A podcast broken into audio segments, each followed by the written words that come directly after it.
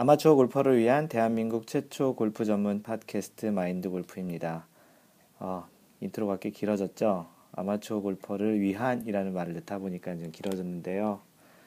오늘 제 세 번째 샷을 방송하게 됐습니다. 약속대로 일주일에 두 번 올리겠다고 하는 약속을 이제 처음으로 지킬 수 있게 된 것 같네요. 어, 어제는 어, 제가 그 골프를 이제 친 지 이제 거의 만 9년이 좀 넘어가는데 제 골프 인생에 굉장히 좀 뜻깊은 일이 있었던 날이에요. 라운딩을 어제 했는데 어제 제가 처음으로 언더파를 쳤습니다.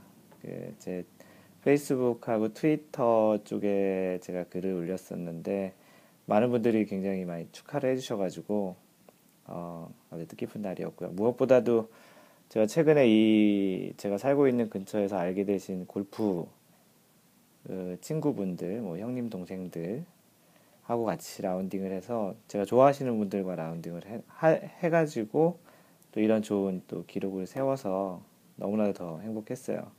사실 골프라는 게 그 썸, 영어로 썸이라고 하죠. 같이 치는 그 동반자들이 또 굉장히 좋은 중요한 역할을 하잖아요. 즐겁게 라운딩 할 수도 있는 측면에서는. 네, 그래서 어제는 좀 그런 좋은 일이 있었던 날이었고요. 전반적으로 2011년에는 이거 말고도 뭐 홀인원도 처음 해봤고 어, 최근에 한 한 1개월 한 몇 주 전에 언더파 치기 전에 2분파도 처음 했었고요. 기록을 계속 갱신하게 되네요. 네, 다음 목표는 이제 앞에 이제 육자를 그려보는 게 아마 목표가 되지 않을까 싶습니다. 네, 좀 어제 있었던 일을 간단히 한번 얘기를 드렸고 나름 개인적으로는 좀 의미가 있기에 좀 길게 얘기했어요. 그래서 제가 지금 운영하고 오늘 처음 들으시는 분도 있으실지 모르는데 제가 지금 운영하고 있는 블로그가 있고요. 그 블로그는 이름이 mindgolf.net이고요. 그리고 여러분들하고 이제 그 커뮤니케이션을 하기 위한 페이스북의 팬 페이지가 있고요. facebook.com/slash mindgolf 하면 되시고 혹시 트위터 하시는 분들은 twitter.com/slash 마인드 골퍼예요. 이거는 F-E-R 그래서 마인드 골프라고 하시면 제가 아니고요.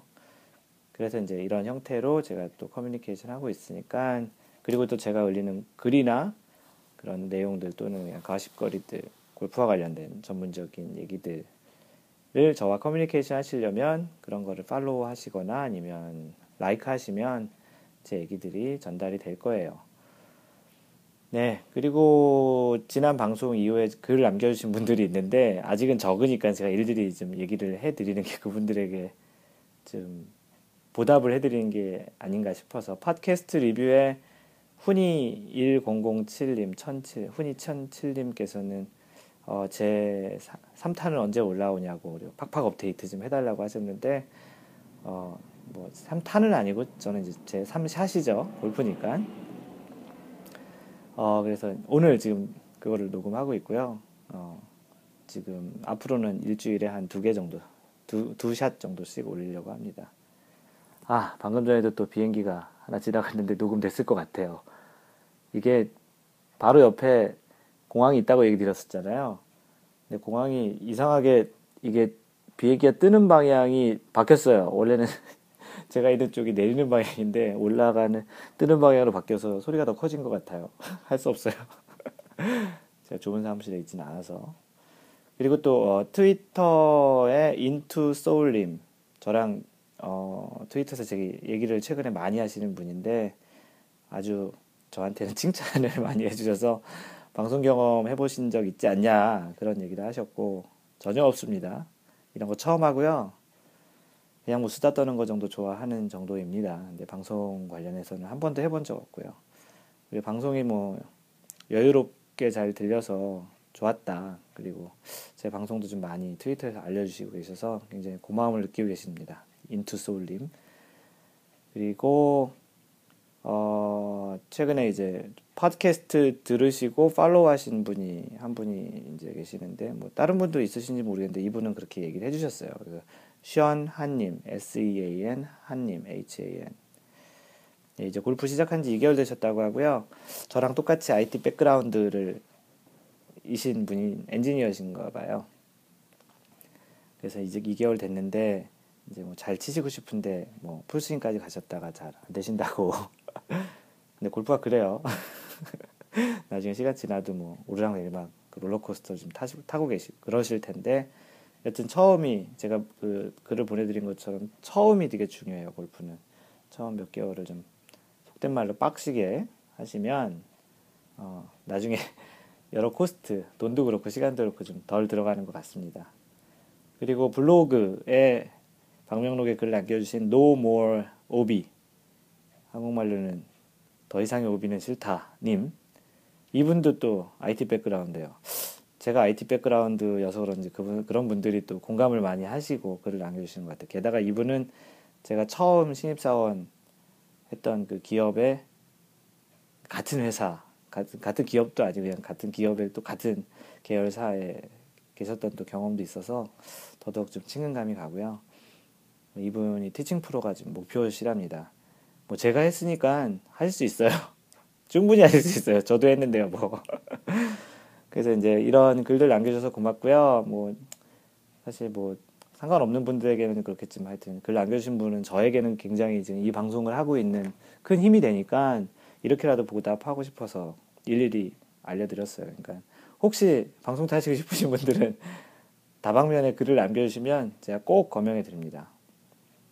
어, 그래서 오늘은 본격적으로 어떤 얘기를 드릴까 하면 어, 이제 골프에 대한 이제 그 골프란 어떤 운동이라는 제가 골프를 치다 보니까 이제 그런 정의를 하게 됐어요. 그게 뭐냐면 아 골프는 변수를 상쇄하는 운동인 것 같다. 제가 많은 분들에게 이렇게 얘기하다가 이제 골프란 정의에 대해서 이제 그렇게 얘기를 해드리거든요. 뭐 딱 들어봐도 이제 무슨 얘기신지 아실 거예요. 골프라는 게 워낙 변수가 많은 운동이고 사실 상수라는 게 자세히 생각해 보면 별로 없거든요. 그래서 사실 뭐 상수인 거는 뭐가 있냐면 그냥 공이 서 있는 거. 그죠? 공이 이제 그냥 맨 처음에 티잉 그라운드에서 티 위에 서, 서 있게 하든 페어웨이에 공이 있든 그 퍼팅 그린에서 이제 마크를 하고 나서 이제 퍼팅을 하기 전에 이제 공이 서 있는 그 상태 말고는 나머지는 다 변수예요. 자세히 보면. 그래서 이제 골프를 치는 아마추어 골퍼 또는 뭐 프로 골퍼도 마찬가지겠지만 그 골프 자신의 그 내재적인 내부적인 변수를 보면 몸이 다 변수예요. 어드레스 하는 자세도 일정하지 않을 수 있고요. 허리를 굽히는 거, 뭐 코킹을 하는 거, 어드레스에서 팔을 펴는 정도, 백스윙에서 뭐 코킹을 하는 정도, 백스윙 탑의 높이, 백스윙 방향, 뭐뭐 무릎을 굽히는 정도, 다리를 벌리는 정도, 뭐 뭐 다 변수죠. 이게 어떻게 보면 자기는 일정하게 한다고 하지만 아주 미세하게 보면 굉장히 변수 덩어리거든요. 그리고 왜 그리고 이제 왜 이게 크게 크, 크게 이제 변수처럼 보이냐면 실제 그 클럽 페이스에 맞는 부분은 굉장히 그 스위 spot이라고 하죠. 그 달콤한 스팟이라고 하는 그 정확히 좀 잘 맞아야 잘 날아가는 그 스위 스팟의 크기는 대략 한 공의 크기 한 1.5배 정도밖에 안 될래나요? 결론은 뭐 그 안에서 잘 맞아야 그 방향과 그 거리를 가야지만 이게 되는 운동이거든요. 뭐 다른 운동처럼 다른 운동하고 약간 비교를 해보면 뭐 축구는 뭐 골대라는 큰 것도 있고 야구도 뭐 그 범위가 있잖아요. 파울도 있지만 또는 야구는 뭐 몸에 맞아서도 나가고 뭐 그 수비의 실수로도 나가고 축구도 마찬가지죠. 자기가 지나가다 자기 머리 맞고 들어갈 수도 있는 거지만 상대적으로 골프는 이게 정확한 거리와 정확한 방향이 아니면 사실 대부분 이게 다 에라죠. 물론 어떻게 치다가 이제 공이나 바위 같은 카트길 같은 데 맞고서 우연하게 이제 홀 쪽으로 가는 경우도 있지만 그 확률은 다른 운동에서의 확률보다는 좀 훨씬 낮은 것 같아요. 그래서 그런 부분에 있어서도 굉장히 이게 정확성을 요구하는 운동인데 실제적으로 그 정확성을 요구하는 것을 맞추려면 상수가 많아져야 되는 게 유리한 거죠. 그래서 공이 서 있는 것만 상수고 몸에도 아까 제가 나열한 그런 것들이 다 변수고요. 그냥 또 외부 변수는 뭐가 있냐면 그 경기장이 이게 다 매번 달라요. 매번 다르죠. 그리고 평지도 없어요. 매번 티잉 그라운드 정도가 좀 평지일 텐데 어떤 뭐 일반인들이 가는 골프장 같은 경우는 티잉 그라운드 자체도 이렇게 경사가 있거나 울퉁불퉁한 경우도 좀 있죠. 그 다른 운동 같은 경우는 정확한 그러한 코트라든지 어떠한 운동장, 야구장 같은 그런 규격이 딱 있어서 그 안에서 주로, 주로 하고 보통 실내에서 하는 경기도 좀 있고요. 근데 골프는 뭐 비가 오나 눈이 오나 뭐 눈이 오는 정도는 아니겠구나. 바람이 좀 많이 부는 그런 그러니까 날씨에 대한 변수, 바람, 뭐 그런 외부적인 변수가 되게 많죠. 거기다가 이거는 그냥 외부 가장 큰 변수는 본인의 마음에 있죠. 제 그 골프 이름도 마인드 골프인 것처럼 골프는 뭐 90% 멘탈 더하기 10% 멘탈이라고 하잖아요. 말장난 같지만 뭐 100% 멘탈이라는 얘기인데 그만큼 그 멘탈 게임이라는 거죠. 아무리 연습을 많이 한 선수들도 중요한 대회나 그 결승, final round 같은 데 가서는 실수를 하기, 실수를 하기도 하잖아요. 그만큼 이제 변수가 많은 운동인데, 이제 상수를 얼만큼 누가 더 많이 했느냐에 따라서 이제 골프를 좀 일정하게 또, 또는 이제 꾸준히 칠 수 있는 그런 운동이라는 생각을 해요. 아마추어 같은 경우는 상대, 상대적으로 선수들만큼 이제 연습이 양이 굉장히 적잖아요. 선수들은 뭐 BJ신 같은 경우 연습벌레라고 하는 BJ신 같은 경우는 뭐 한 2,000개, 3,000개 친다고 하고 다 최경주도 최근에 이제 TV에 나와서 얘기했었는데 그 꽤 많은 뭐 1,000개 이상 남들보다 항상 1시간 정도 더 연습을 했었다는 뭐 기본 1,000개 이상은 매일 치시는 이제 그런 연습량을 보이기 때문에 그런 과 몸을 쓰는 운동 같은 경우는 몸을 쓰는 이제 스포츠 같은 그런 것들 연습량을 통해서 항상 자신의 그러한 몸의 움직임, 골프에서는 스윙이죠. 그런 것들 일정하게 만드는, 일정하게 만든다라는 게 말 그대로 상수화하는 것이죠. 그래서 그것들을 그만큼 해도 가끔 실수도 하는데 아마추어는 기본적으로 연습량이 훨씬 적으니까 가장 좋은 건 아까도 얘기 드렸지만 시작할 때 맨 처음에 좀 잘 배워 놓으시면 그런 부분이 좀 후반에 시간이 지나고 몇 년 그리고 나이가 더 들더라도 좀 더 좀 일정하게 칠 수 있는 기본 베이스가 되는데 사실 대부분 처음에 배울 때 일정하게 배우기 쉽지 않거든요. 특히 한국 같은 경우는 아침 일찍 하지 않으면 저녁 때는 대부분 뭐 회식이다, 미팅이다, 뭐 일, 과로한 뭐 업무다, 뭐 하여튼 그런 많은 걸로 인해서 자기 시간이 자기 시간이 아니잖아요. 근데 또 이제 그렇게 저녁 때 늦게까지 하니까 또 아침에 일어나기도 힘들고 또 영업하시는 분들 같은 경우는 맨날 술 드실 거 아니에요. 그런 이제 새벽에 일어나기도 힘들고. 그래서 연습장 끊어놓더라도, 아니면 레슨 끊어놓더라도, 가방 맡길 때 한번 가고, 그러니까 소위 얘기하는 등록할 때 한번 가고, 이 기간 끝나서 가방 찾으러 한번 가고, 그런 말도 있잖아요. 그래도 이제 연습을 많이 해야 본인이 갖고 있는 그런 몸의 변동성, 뭐 외부적인 것이 어떻게 할 수 없지만, 본인이 갖고 있는 그 자신만의 몸에 있는 그런 변수들을 하나씩 상수화해 나가면서 일정하게 되면 자신이 이제 골프 스윙도 그만큼 일정한 스윙이 되고 거기에 따라서 스코어도 일정하게 나올 수 있겠죠. 스코어가 이렇게 롤러코스터처럼 뭐 한, 어, 한 100타를 쳤다, 뭐 80대 후반을 쳤다, 이렇게 막 하면 사실 정신적으로 굉장히 힘들거든요. 그 플러스 마이너스 자기 평균의 한뭐 2, 3 정도로 왔다 갔다 해줘야 심리적으로도, 심리적으로도 좋고 자신의 그러한 샷도 일정하고 하다라는 반증이기도 하죠.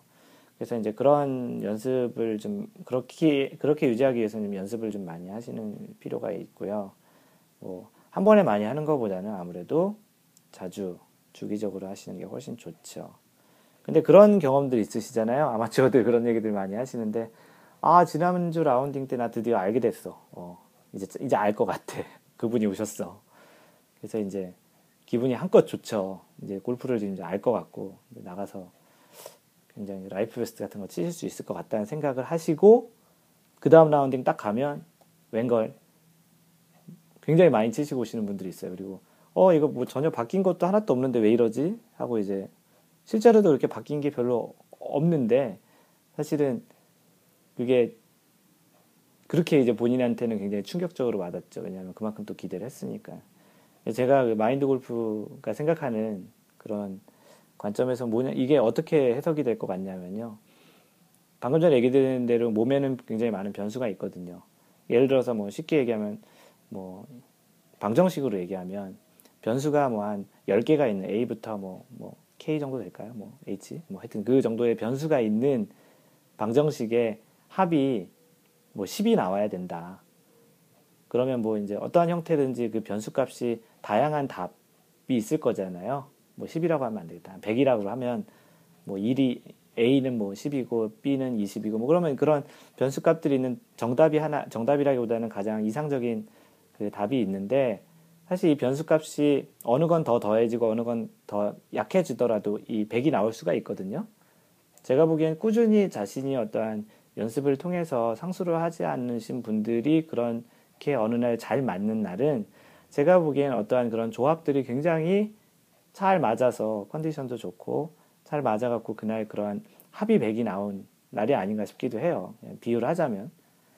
근데 이제 그 다음 라운딩은 안 되냐, 왜 안 되냐면 그 변수 중에 한두 개가 이제 틀어진 거죠. 그래서 100이라는 답이 안 나오고 뭐 90, 뭐 110 이런 답이 나오는데 사실은 그 변수 중에 한두 개, 뭐 예를 들어서 손목을 뭐 그립을 잡는 부분을 좀 약간 잘못했다든지 아니면 뭐 다르게 했다든지 백스윙 크기를 좀 다르게 했다든지 아니면 뭐 허리 턴 턴을 충분히 예전엔 했다가 지금 안 했다든지 그런 약간의 변수가 바뀌었는데 본인은 잘 감지하지 못하죠. 왜냐하면 이게 변화가 아주 크게 퀀텀하게 변화하는 게 아니거든요. 굉장히 아날로그하게 조금 조금씩 변화, 변화를 해가지고 본인은 이제 그걸 인지하지 못하고 변화된 게 없다고 하는데 사실은 변화가 된 거죠.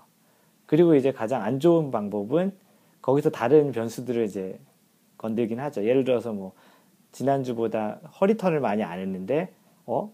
왜 공이 자꾸 오른쪽으로 가지 하면서 손목을 쓴다든지 뭐 다른 인위적인 동작을 하는 거죠. 뭐 허리에 음, 뭐 발, 그 무릎의 움직임을 어떻게 좀 달리한다든지 그립을 바꾼다든지 그러면서 이제 전체 변수가 다 움직이기 시작하면 소위 얘기하는 패닉 상태에 빠지죠. 슬럼프에 빠져서 어떻게 해야 될지 모르는 상황에 빠지는 경우가 있죠. 제가 생각하는 건 그런 건데 뭐 동의하시고 공감하시는 분도 있겠지만 에이 아니다라고 얘기하시는 분도 있는데 그거는 그냥 각자 알아서 판단하시고요. 제 경험상은 그렇다는 거예요. 그러면 이제 이런 롤러코스터 같은 상황을 좀 적게 만들려면 어떻게 하는 게 좋냐고 뭐 답은 하나밖에 없죠. 그 연습만이 살 길입니다. 연습을 하되 주기적으로 하고 이제 자주 하진 못하더라도 뭐 일주일에 한 번이라도 주기적으로 이렇게 해주고 더 좋은 방법은 주변에 골프를 잘 하시는 분 또는 뭐 가장 좋은 거는 주변에 레슨 프로 되시는 분들을 찾아가서 원포인트 레슨이든 뭐 주기적인 레슨이든 이렇게 받아 보시면서 자신이 이렇게 제대로 그 변수를 상수화하고 있는지를 체크를 하고 이제 그 방향들을 옆에서 이제 가이드를 받는 게 가장 좋죠.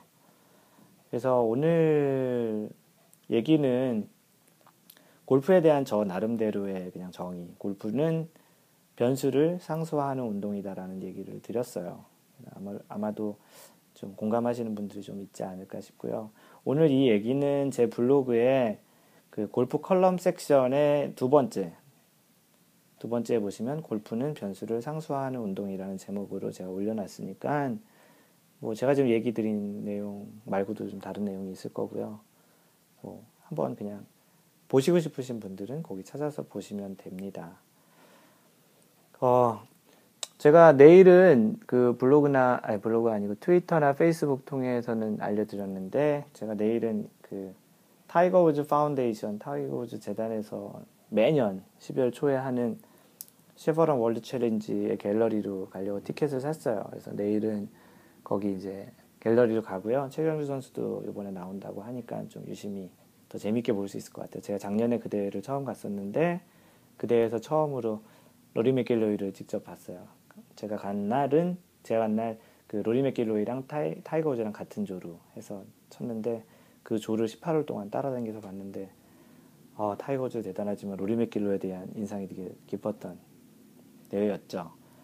그래서 이 대회는 뭐 참고로 타이거 우즈를 제외한 17명이 invitation 초대로 해서 18명이 4일 동안 컷오프 없이 풀로 이제 대회를 해서 이제 우승자를 가리는 것이고 그 작년에는 타이거 우즈가 wire to wire로 우승할 뻔 했다가 마지막 홀에서 그 맥도웰에게 역전패를 당해서 어떻게 보면 슬럼프를 빠져나올 수 있는 좋은 계기였는데 좀 안 됐죠. 근데 최근에 이제 타이거 우즈가 워낙 컨디션이 호주 오픈하고 그래 프레지던트 컵에서 컨디션이 많이 회복된 것 같아서 나름 좀 기대를 개인적으로 해요. 마인드 골프는 타이거 우즈를 좀 많이 좋아하는 팬이거든요.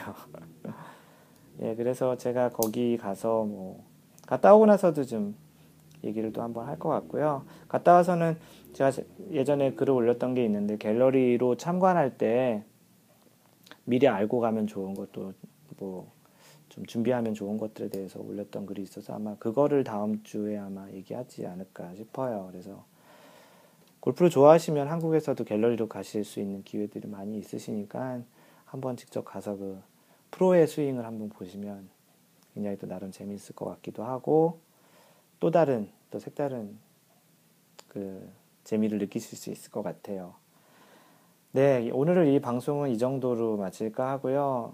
제가 엔딩에 이제 앞으로 항상 할 엔딩을 하나 좀 생각해 봤는데 제일 마음에 드는 말이 배려하는 골프를 하시면 좋겠다. 뭐 즐거운 라운딩, 뭐 즐거운 골프를 하셨으면 좋겠다. 그런 얘기인데 항상 배려를 하다 보면 골프가 즐거워지고 같이 동반하신 분들도 또 뭔가 배려받는 느낌도 있고 전반적으로 골프가 분위기도 좋고 그래서 본인도 그러다 보면은 좋은 결과도 있을 수 있을 것 같아서 배려하는 골프 하세요라고 제가 이제 앞으로 엔딩을 할 예정입니다. 네, 오늘 방송은 이걸로 마치겠습니다. 배려하는 골프 하세요. 이상 마인드 골프였습니다.